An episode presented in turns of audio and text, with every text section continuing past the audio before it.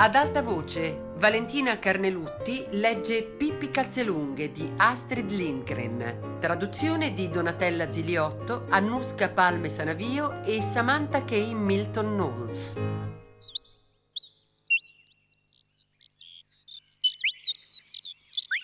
Pippi riceve una visita di riguardo.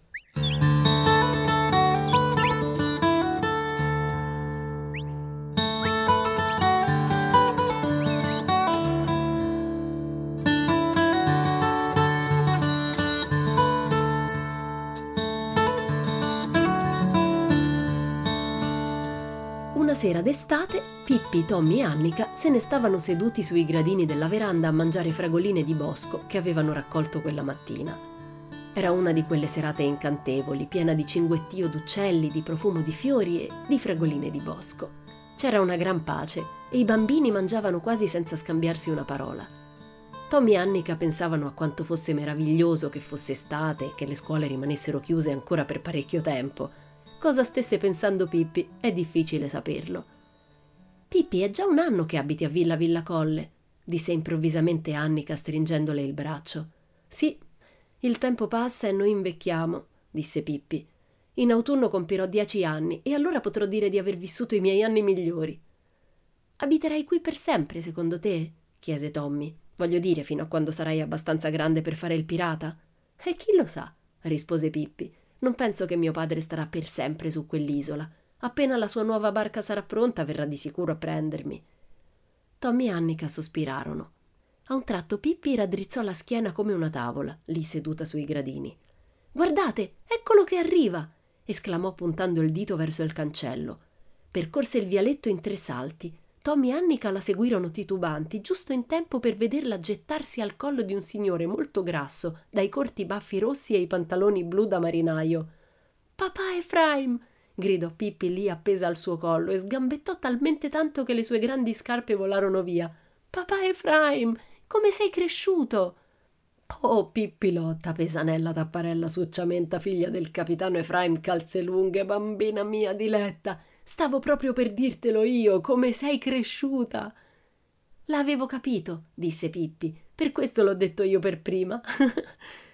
Figlia mia, sei forte come prima? Molto più forte, esclamò Pippi. Vogliamo fare a braccio di ferro? Fatti sotto, disse papà Efraim.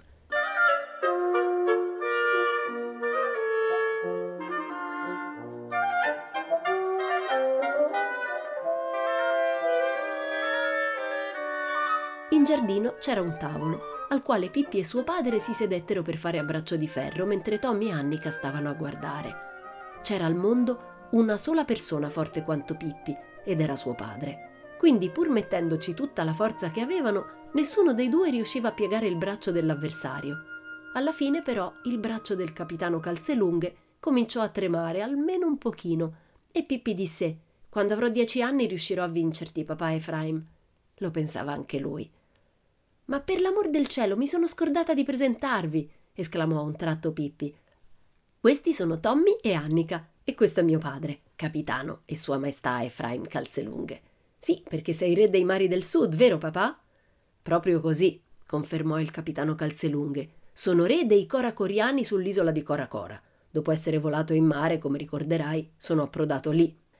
Proprio come immaginavo, disse Pippi. Ero sicura che non fossi affogato. Affogato? No, davvero. È tanto impossibile per me affondare quanto per un cammello passare attraverso la cruna di un ago. Galleggio sul grasso. Intanto Tommy e Annika guardavano il capitano Calzelunghe con aria interrogativa. Signore, perché non indossa gli abiti da re dei coracoriani? chiese Tommy. Li ho qui nella mia valigia, disse il capitano Calzelunghe. Mettili, mettili, strillò Pippi. Voglio vedere il mio papà in abiti regali. Entrarono tutti in cucina. Il capitano Calzelunghe sparì nella camera da letto di Pippi mentre i bambini si sedettero sul cassone della legna ad aspettare. Proprio come a teatro, mormorò Annica piena di aspettativa.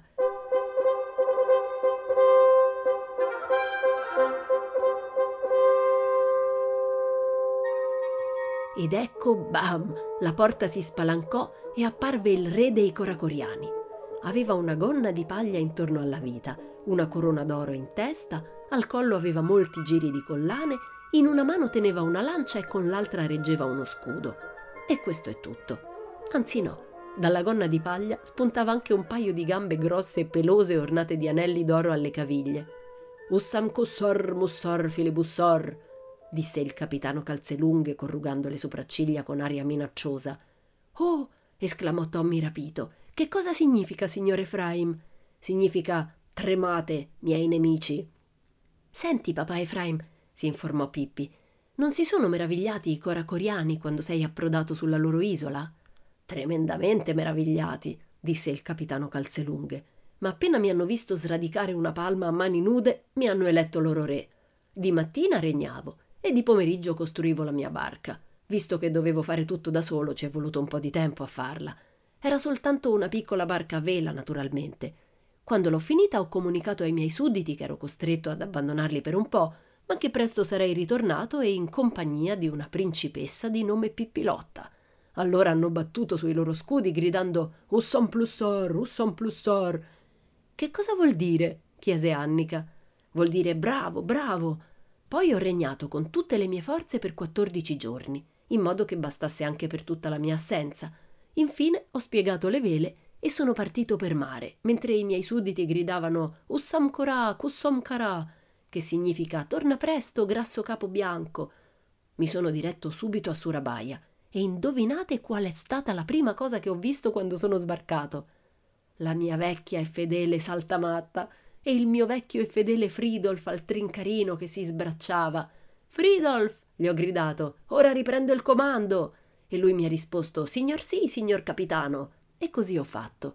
C'è ancora tutto il vecchio equipaggio e ora la saltamatta è ancora giù al porto, quindi puoi andare a salutare tutti i tuoi vecchi amici, Pippi.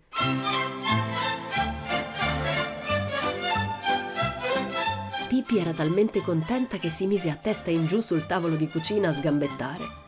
Tommy e Annika invece si sentivano un po' tristi, non potevano farci niente. Era come se qualcuno stesse per portargli via Pippi. Festeggiamo! Strillò Pippi appena si fu rimessa in piedi.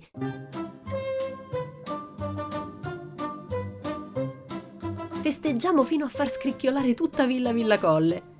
E poi apparecchiò sul tavolo di cucina un'abbondante cenetta e tutti si sedettero a mangiare. Pippi ingoiò tre uova sode col guscio e tutto e di tanto in tanto mordicchiava l'orecchio del suo papà per la gioia di riaverlo con sé. Il signor Nilsson, che prima stava dormendo, arrivò tutto a un tratto saltellando e si strofinò gli occhi dallo stupore alla vista del capitano Calzelunghe. Ma guarda un po', hai ancora il signor Nilsson, esclamò il capitano Calzelunghe. Certo che sì, e ho anche altri animali domestici, cosa credi? disse Pippi e corse a prendere il cavallo che ebbe come gli altri un uovo sodo da masticare. Il capitano Calzelunghe era molto soddisfatto di come sua figlia si fosse organizzata a Villa Villa Colle ed era anche molto contento che avesse portato con sé la valigia di monete d'oro in modo da non soffrire di stenti durante la sua assenza. Quando tutti furono sazi, il capitano Calzelunghe tirò fuori dalla sua valigia un tamburo magico di quelli che i coracoriani usavano per battere il tempo durante le loro danze e i loro riti sacrificali. Il capitano Calzelunghe si sedette per terra e cominciò a battere il tamburo. Mandava un suono cupo e strano, diverso da tutti quelli che Tommy e Annika avevano udito. Pippi si sfilò le grandi scarpe e cominciò a ballare una danza anch'essa piuttosto strana. Alla fine, Re Efraim eseguì una selvaggia danza di guerra che aveva imparato sull'isola di Cora Cora scuoteva la lancia e agitava selvaggiamente lo scudo e batteva per terra i piedi nudi con tale energia che Pippi gridò Bada a non far crollare il pavimento.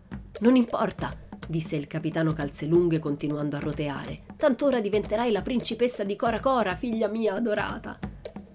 Allora Pippi si precipitò a danzare con suo padre.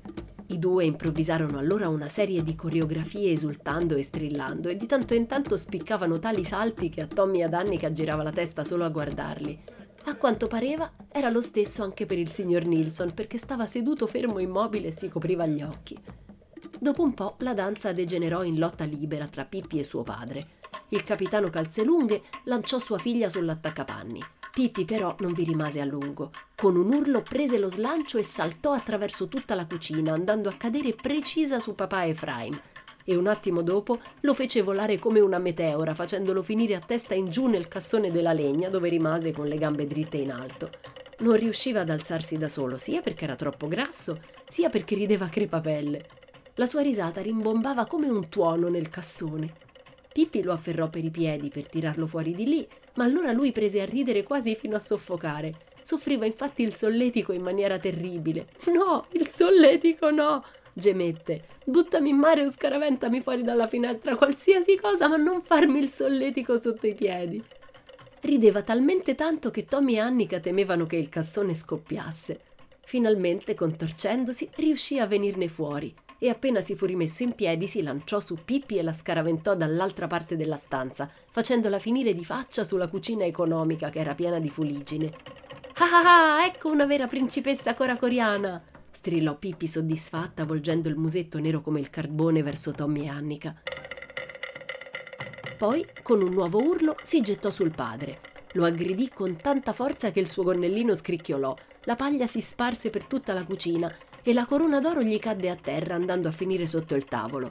Alla fine Pippi riuscì ad atterrare papà Efraim e gli si sedette sopra esclamando Ammetti la tua sconfitta? Sì, sì, mi hai sconfitto, ansimò il capitano Calzelunghe. E tutti e due si misero a ridere con le lacrime agli occhi. Poi Pippi mordicchiò il naso del suo papà che disse Non mi divertivo tanto da quella volta che io e te facemmo piazza pulita nella taverna del porto a Singapore e si cacciò sotto il tavolo a raccogliere la corona. Questo sì che sarebbe uno spettacolo per i coracoriani, disse. Le insegne regali sotto il tavolo della cucina di Villa Villa Colle si rimise la corona e si sistemò il gonnellino di paglia che aveva l'aria piuttosto spelacchiata. Il tuo gonnellino avrebbe bisogno di qualche rammendo invisibile, osservò Pippi. Sì, ma ne valeva proprio la pena, disse il capitano Calzelunghe sedendosi per terra e asciugandosi il sudore che gli imperlava la fronte. Dunque, Pippi, bambina mia, riprese, dici bugie ultimamente? Beh, quando ne ho il tempo, ma non mi capita troppo spesso, disse Pippi con modestia. E tu invece? Nemmeno tu te la cavavi troppo male come bugiardo. Beh, ho preso l'abitudine di raccontare un po' di balle ai coracoriani il sabato sera se si sono comportati bene durante la settimana. Così abbiamo istituito una seratina di canzoni e bugie con accompagnamento di tamburi e danze con le fiaccole. Più madornali sono le bugie che dico e più forte loro rullano il tamburo. Ah sì, eh, per me nessuno suona mai il tamburo, commentò Pippi, Me ne vado in giro sola soletta a raccontar menzogne a me stessa fino a scoppiare, ma non c'è un cane che soffi sul pettine in mio onore. Qualche sera fa a letto mi sono inventata tutta una lunga storia su un vitello che sapeva fare i merletti a uncinetto e arrampicarsi sugli alberi, e pensa un po', ci sono caduta come una pera. Questa io la chiamo vera arte della menzogna, eppure nessuno suona il tamburo per me. Beh, allora lo farò io, disse il capitano Calzelunghe e fece una lunga rullata di tamburo in onore di sua figlia, mentre Pippi stava seduta sulle sue ginocchia con il viso fuligginoso appoggiato alla sua guancia. Così anche lui divenne nero quanto lei.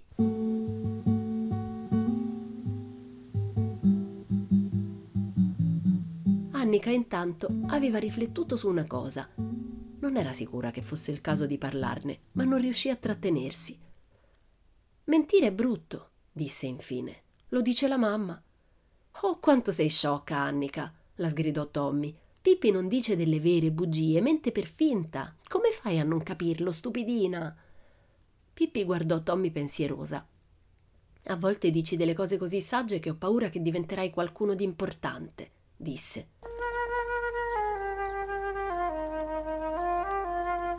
Era ormai sera e Tommy e Annika dovevano tornare a casa. Era stata una giornata piena di avvenimenti. Era stato divertentissimo vedere un vero re dei mari del sud in carne e ossa. E certo, era piacevole per Pippi avere a casa il suo papà. Però... però... Quando Tommy e Annika furono a letto, non chiacchierarono come facevano di solito. Nella stanza dei bambini regnava un silenzio di tomba. A un tratto si udì un sospiro. Era Tommy. E un attimo dopo un altro sospiro. Questa volta era Annika. Perché sospiri? sbuttò Tommy irritato. Ma non ottenne risposta perché Annika si era rannicchiata sotto le coperte e piangeva.